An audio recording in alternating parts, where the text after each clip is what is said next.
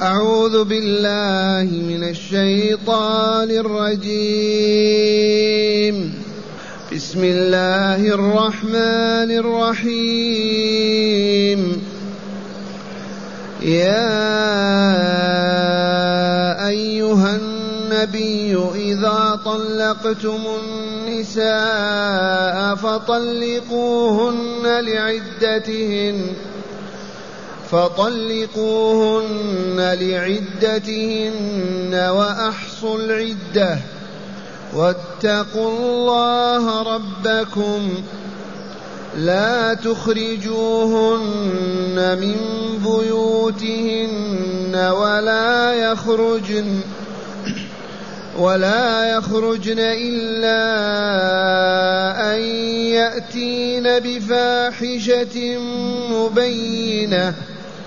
وتلك حدود الله ومن يتعد حدود الله فقد ظلم نفسه لا تدري لعل الله يحدث بعد ذلك أمرا فإذا بلغن أجلهن فأمسكوهن بمعروف أو فارقوهن بمعروف وأشهدوا ذوي عدل منكم وأقيموا الشهادة لله ذلكم يوعظ به من كان يؤمن بالله واليوم الآخر ومن يتق الله يجعل له مخرجا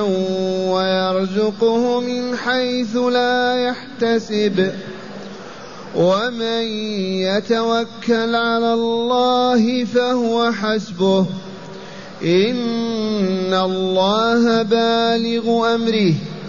قد جعل الله لكل شيء قدرا. ولا أحسنت. معاشر المستمعين والمستمعات من المؤمنين والمؤمنات.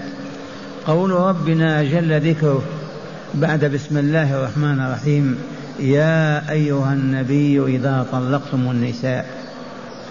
ما المراد من النبي؟ إنه رسول الله صلى الله عليه وسلم. وكان سبب نزول هذه الآيات أنه صلى الله عليه وسلم طلق حفصة بنت عمر.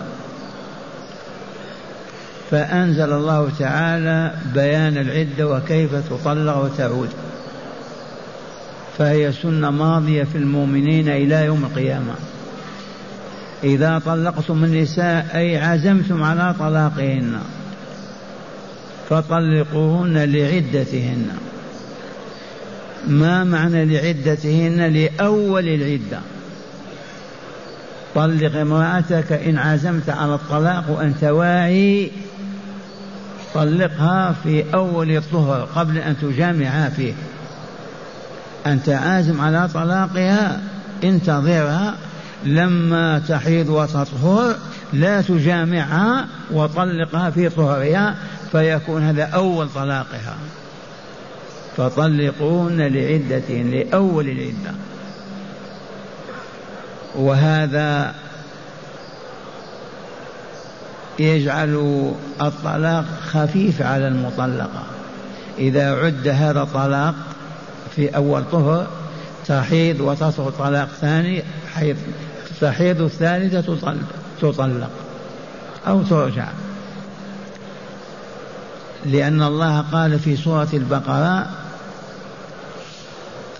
ثلاثة قروء. والمطلقات ثلاثة قروء.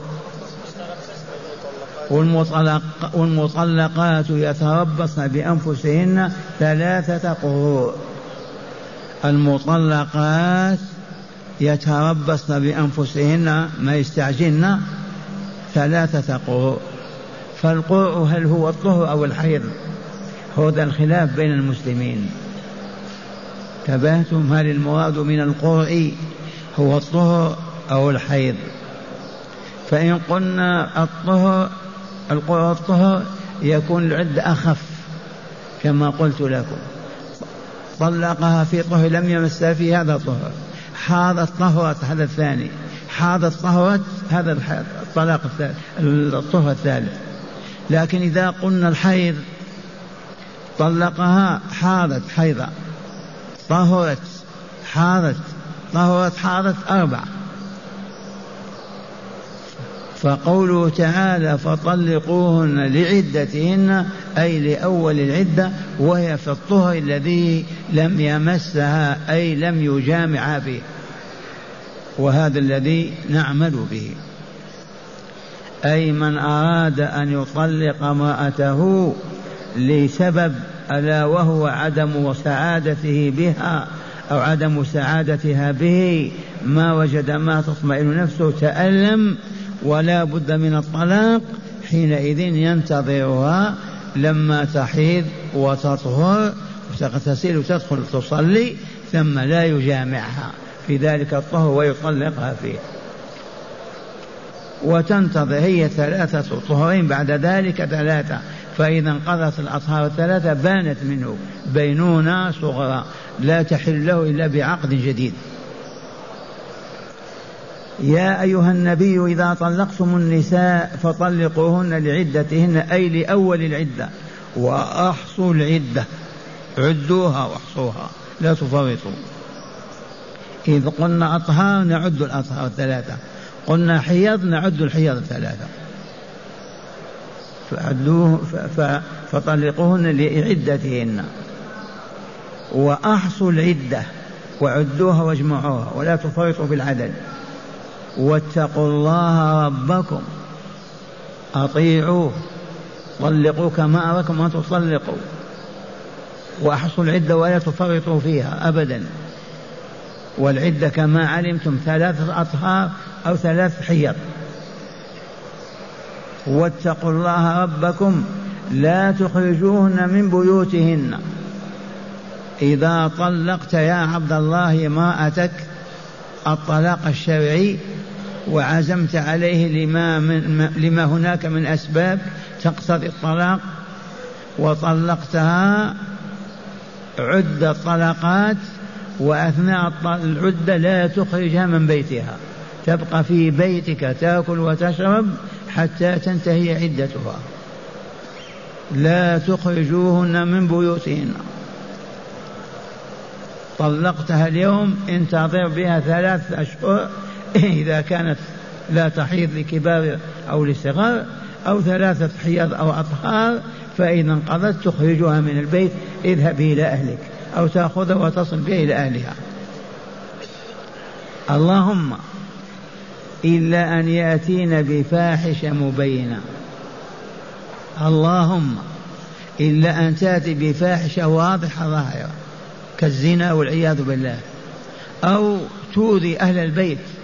آذتهم بالسب والشتم والتقبيح والأذى حينئذ نخرجها. دفعا للأذى دفعا للضرر على المؤمنين. أما إذا لم تأتي بفاحشة بينة لا يحل إخراجها إلا إذا هي طلبت فإذا هي راغبت قالت الدين إلى أهلي لا بأس. لكن لها الحق أن تبقى في عدة الطلاق ثلاث أشهر أو ثلاث حيض أو في بيتك تأكل وتشرب لعل عز وجل يردها عليك. تندم أنت وتتأسف وتجدها في بيتها ما أصابها شيء. لا عقد جديد ولا تشهد اثنين وتراجعها. وهذا والله من رحمة الله وتدبير أوليائه. هذا ما وضع البشر أبدا. لا تخرجوهن من بيوتهن ولا يخرجن إلا أن يأتين بفاحشة مبينة.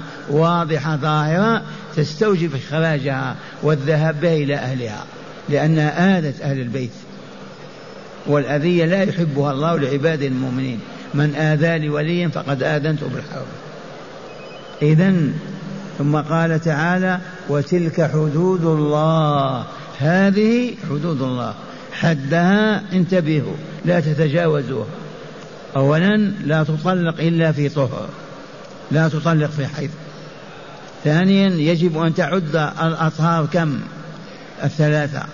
ثالثا لا تخرج من بيتك. تأكل وتشرب معك ومع أولادك حتى تنتهي عدتها. اللهم إلا إذا آذتكم والعياذ بالله وأتت بفاحشة من القول والفعل قبيحة حينئذ يجوز إخراجها. أخرجها إلى أهلها. تلك حدود الله. ومن يتعدى حدود الله مطلقا هذه الحدود أو غيرها فقد ظلم نفسه عرضها لغضب الله وسخطه ثم لعذابه وانتقامه. فيا عباد الله لا تتعدوا حدود الله. هذا الحد لا تتجاوزه. حرم الله الكذب لا تكذب. حرم الله الخيانة لا تخن حرم الله الزنا لا تزني. حرم الله الغش لا تغش. حرم الله ترك الصلاة لا تتركها. وهكذا الحدود تقف عندها. لا تتجاوزها غير مبالي بها. ومن يتعدى حدود الله حتى في الطلاق فقد ظلم نفسه.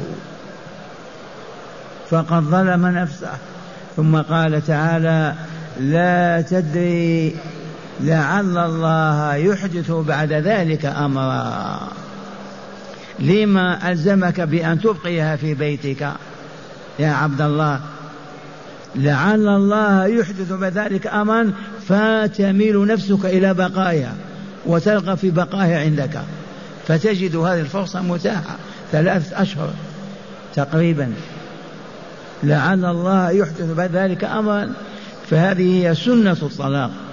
أولا نطلقها وهي طاهر قبل أن نجامعها في ذلك الطهر لتخف المدة والزمن.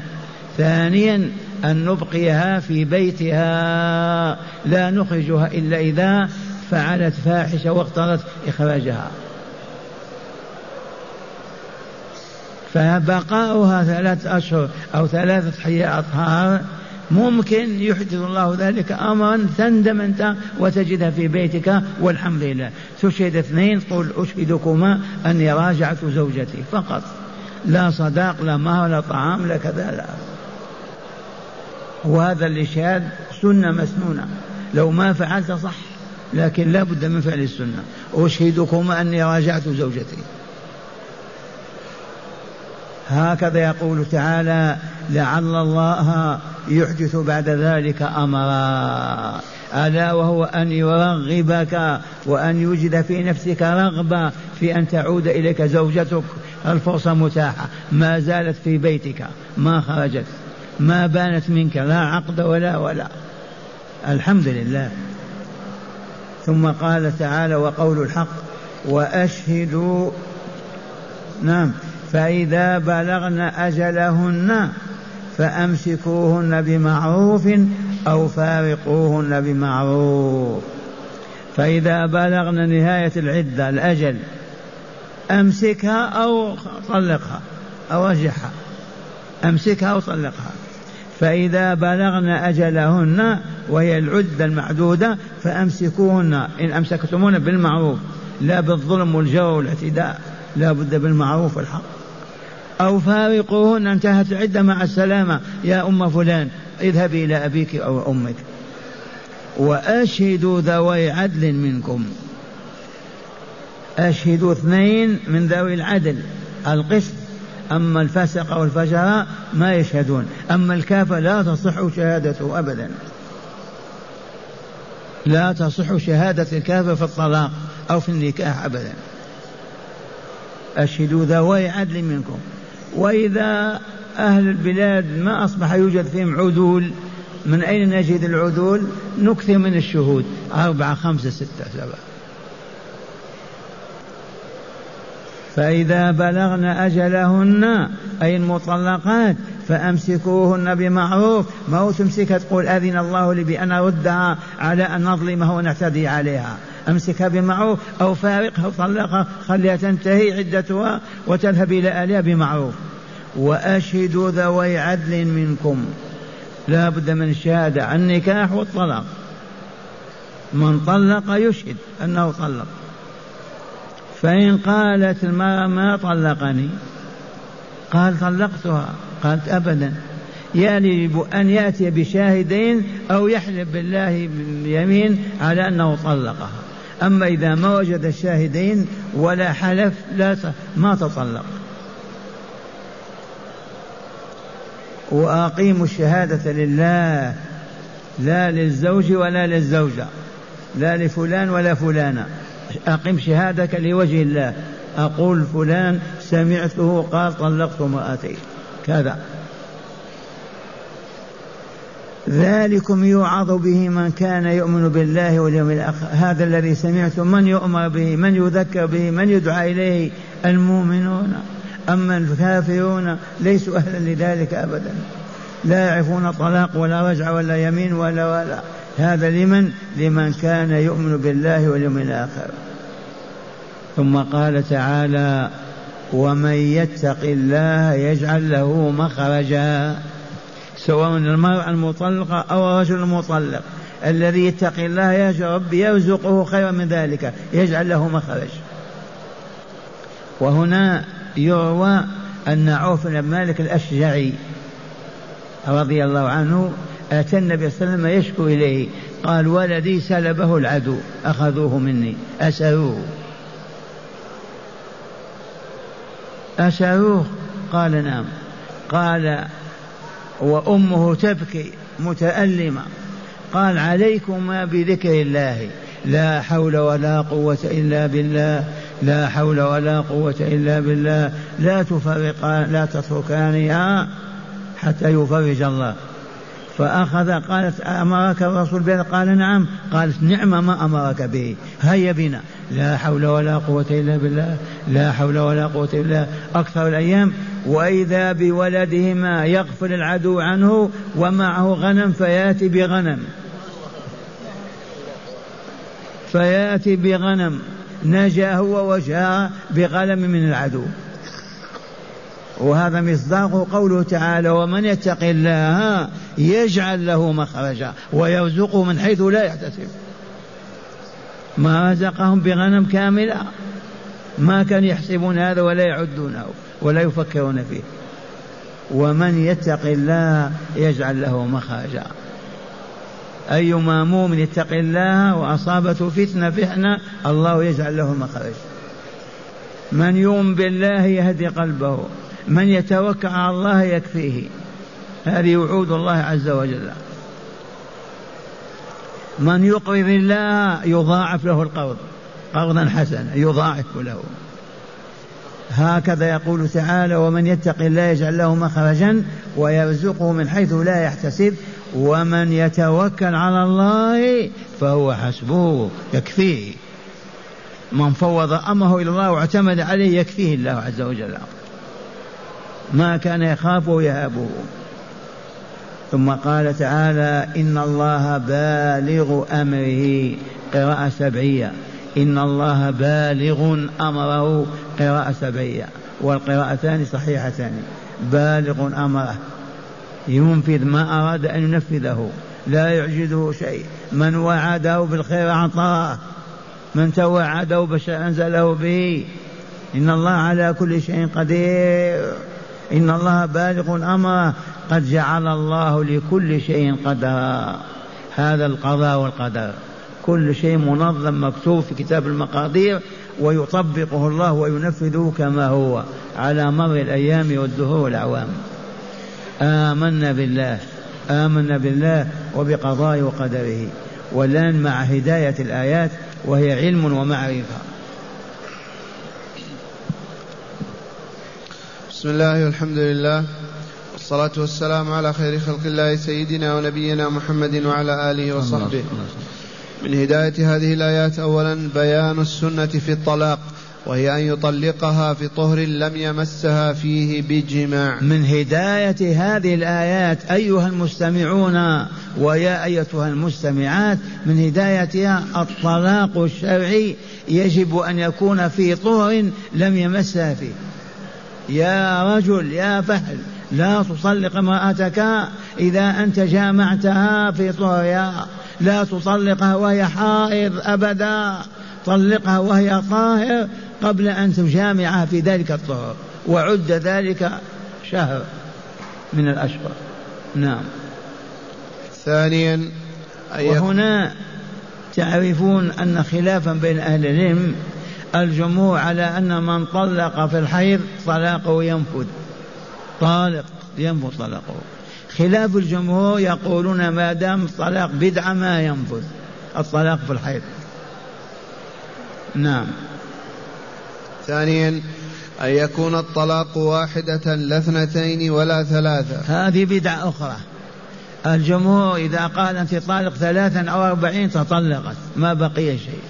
خلاف الجمهور يقول الطلاق بكلمة طالق طالق طالق طالق أو أربعين طلقة واحدة. انتبهتم؟ والله تعالى يقول في سورة البقرة الطلاق مرتان. فالذي فتح الله به علي وكما تعرفون لست بعالم.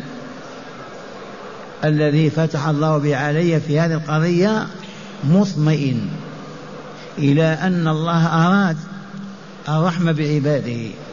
الطلاق مرة ثانية بمعنى أنك تطلقها لرفع الضرر انتهت العدة أو ما انتهت تراجعتها. هذه طلقة أولى.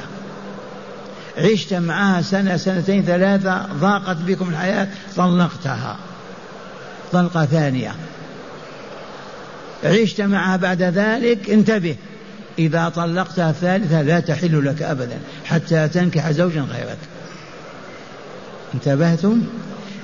من هنا أما بالطلاق وعليه الطلاق والطلاق بالثلاث أنت الطلاق كل هذا يتنافى مع مراد الله في هذه الآية.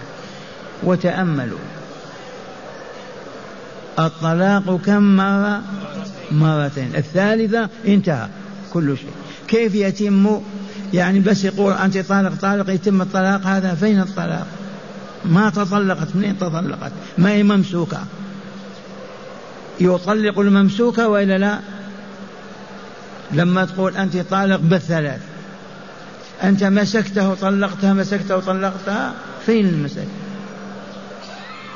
أولا أنك طلقتها وانطلقت. انتهت عدتها ما انتهت رجعتها هذه عدة هذه طلقة. بعد عام عامين ثلاثة طلقتها طلقة ثانية وراجعتها يجوز لك ذلك. إن انتهت العدة تردها بعقد جديد ما انتهت العدة بشاهد اثنين كما علمتم. طلق الثالثة لا تحل له أبدا حتى تنكح زوجا غيره. لماذا؟ ما هو أهل لها.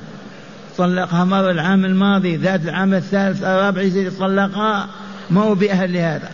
أهانه الله عز وجل حتى تتزوج ويموت زوجها أو يطلقها بعد ذلك له أن يراجعها ويتزوجها. الطلاق مرتان فإمساك بمعروف أو تسريح بإحسان. فهمتم هذه القضية؟ نعم.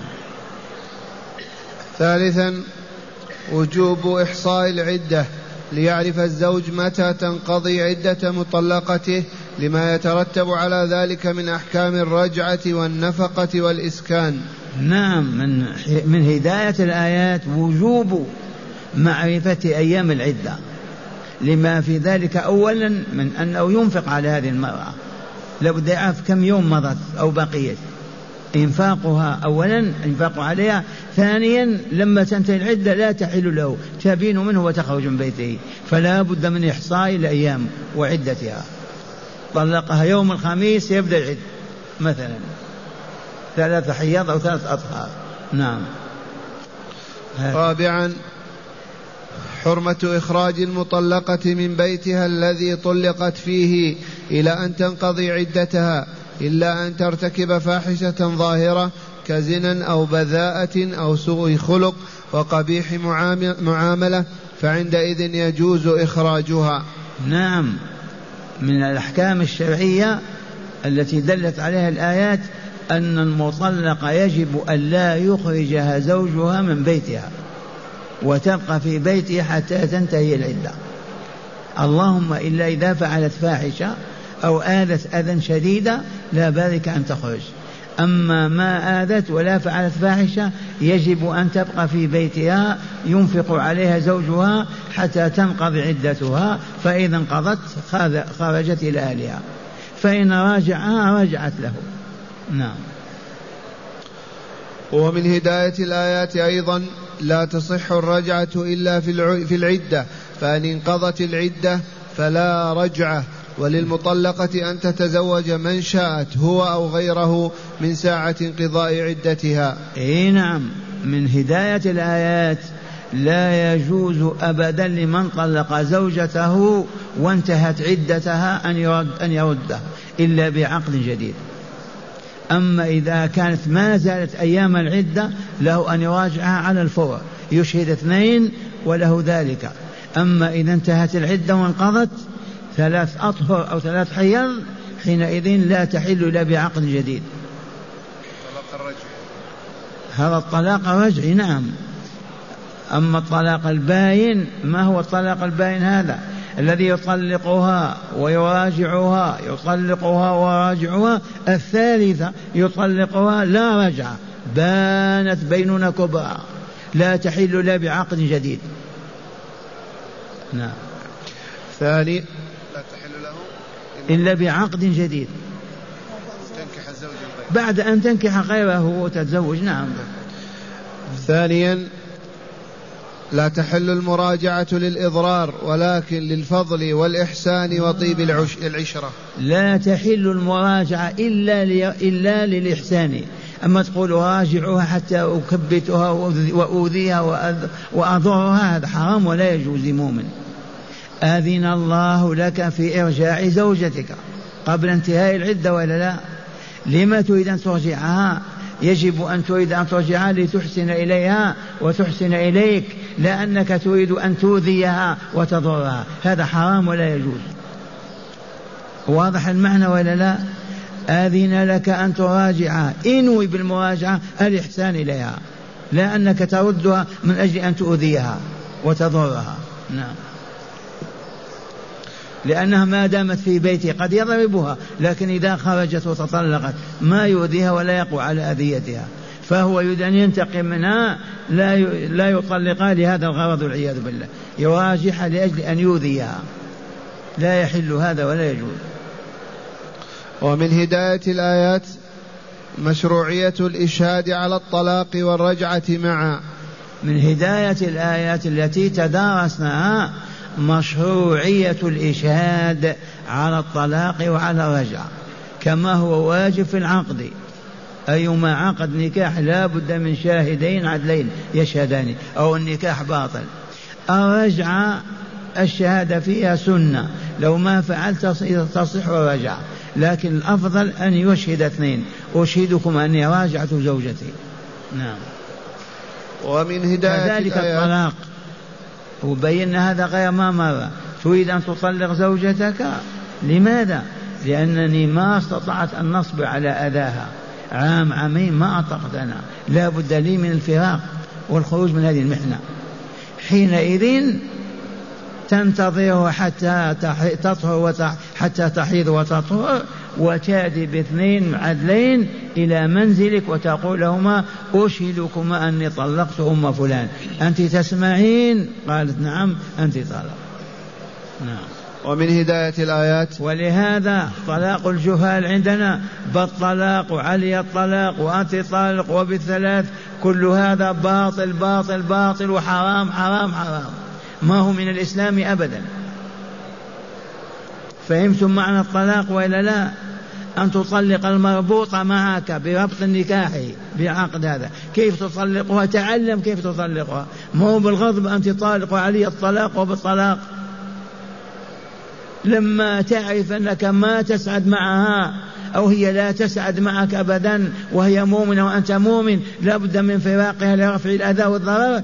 حينئذ تنتظر وقتها تطهر فيه ولا تجامعها وتأتي باثنين شاهدين عدلين أشهدكما أني طلقت فلانا. ولا رجاع كذلك. نعم.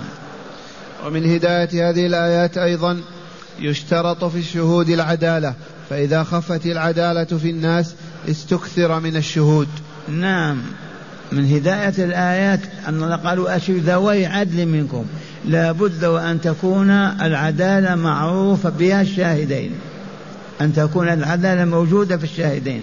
فإن كان البلاد كما علمنا هبطوا ما أصبح العدول يوجدون أكثر من الشهود. ثلاثة أربعة خمسة. نعم. ومن هداية الآيات وعد الله الصادق بالفرج القريب لكل من يتقيه سبحانه وتعالى. والرزق من حيث لا يرجو. وقد سمعتم عفو بن مالك ماذا حصل له؟ ولده أخذ أسيرا. فلما أكثر من ذكر الله عز وجل وتقوى الله لا حول ولا قوة إلا بالله رد الله عليهم ولدهما وغنم معه نعم. وهكذا من أصيب من امتحن من كذا يكثر من لا حول ولا قوة إلا بالله. لا حول ولا قوة ليل نهار. يفرج الله ما به. نعم. ومن هداية الآيات تقرير عقيدة القضاء والقدر. من هداية الآيات تقرير إثبات عقيدة القضاء والقدر كما تعلمون. أركان الإيمان ستة الركن السادس الإيمان بالقضاء والقدر. ما معنى القضاء؟ الحكم. والقدر ما كتبه وقدره. لا يحدث حادث. والله جلوسنا هذا ودرسنا هذا والله مكتوب قبل أن يخلق الله الأرض والسماوات. موجود في كتاب المقادير. فلا يقع في الكون حادث إلا وهو مكتوب في القضاء والقدر. بسببه المقتضي لذلك. آمنا بالله. ومن هداية هذه الآيات أيضا كفاية الله تعالى لمن توكل عليه. من هداية الآيات كفاية الله تعالى لمن توكل عليه. من توكل على الله فلم يعصي ولم يخرج عن طاعته وفوض أمره إليه الله يتولاه ما يضيعه ابدا. قال الشيخ في النهر روى القرطبي عن الربيع بن خيثم قوله إن الله تعالى قضى على نفسه أن من توكل عليه كفاه. حكم تعالى على نفسه. أن من توكل عليه كفاه. نعم. إن الله تعالى قضى على نفسه أن أن من توكل عليه كفاه ومن آمن به هداه ومن أقرضه جازاه ومن وثق به نجاه ومن دعاه أجاب له. وتصديق ذلك في كتاب الله ومن يؤمن بالله يهدي قلبه ومن يتوكل على الله فهو حسبه. إن تقرضوا الله قرضا حسنا يضاعفه لكم. ومن يعتصم بالله فقد هدي إلى صراط مستقيم. وإذا سألك عبادي عني فإني قريب, فإني قريب أجيب دعوة الداعي إذا دعان. بارك الله فيك. والآن نصغي إلى الآيات مجودة ونتأمل ما فهمناه منها. نعم. أعوذ بالله من الشيطان الرجيم. بسم الله الرحمن الرحيم. يا أيها النبي إذا طلقتم النساء فطلقوهن لعدتهن وأحصوا العدة. واتقوا الله ربكم.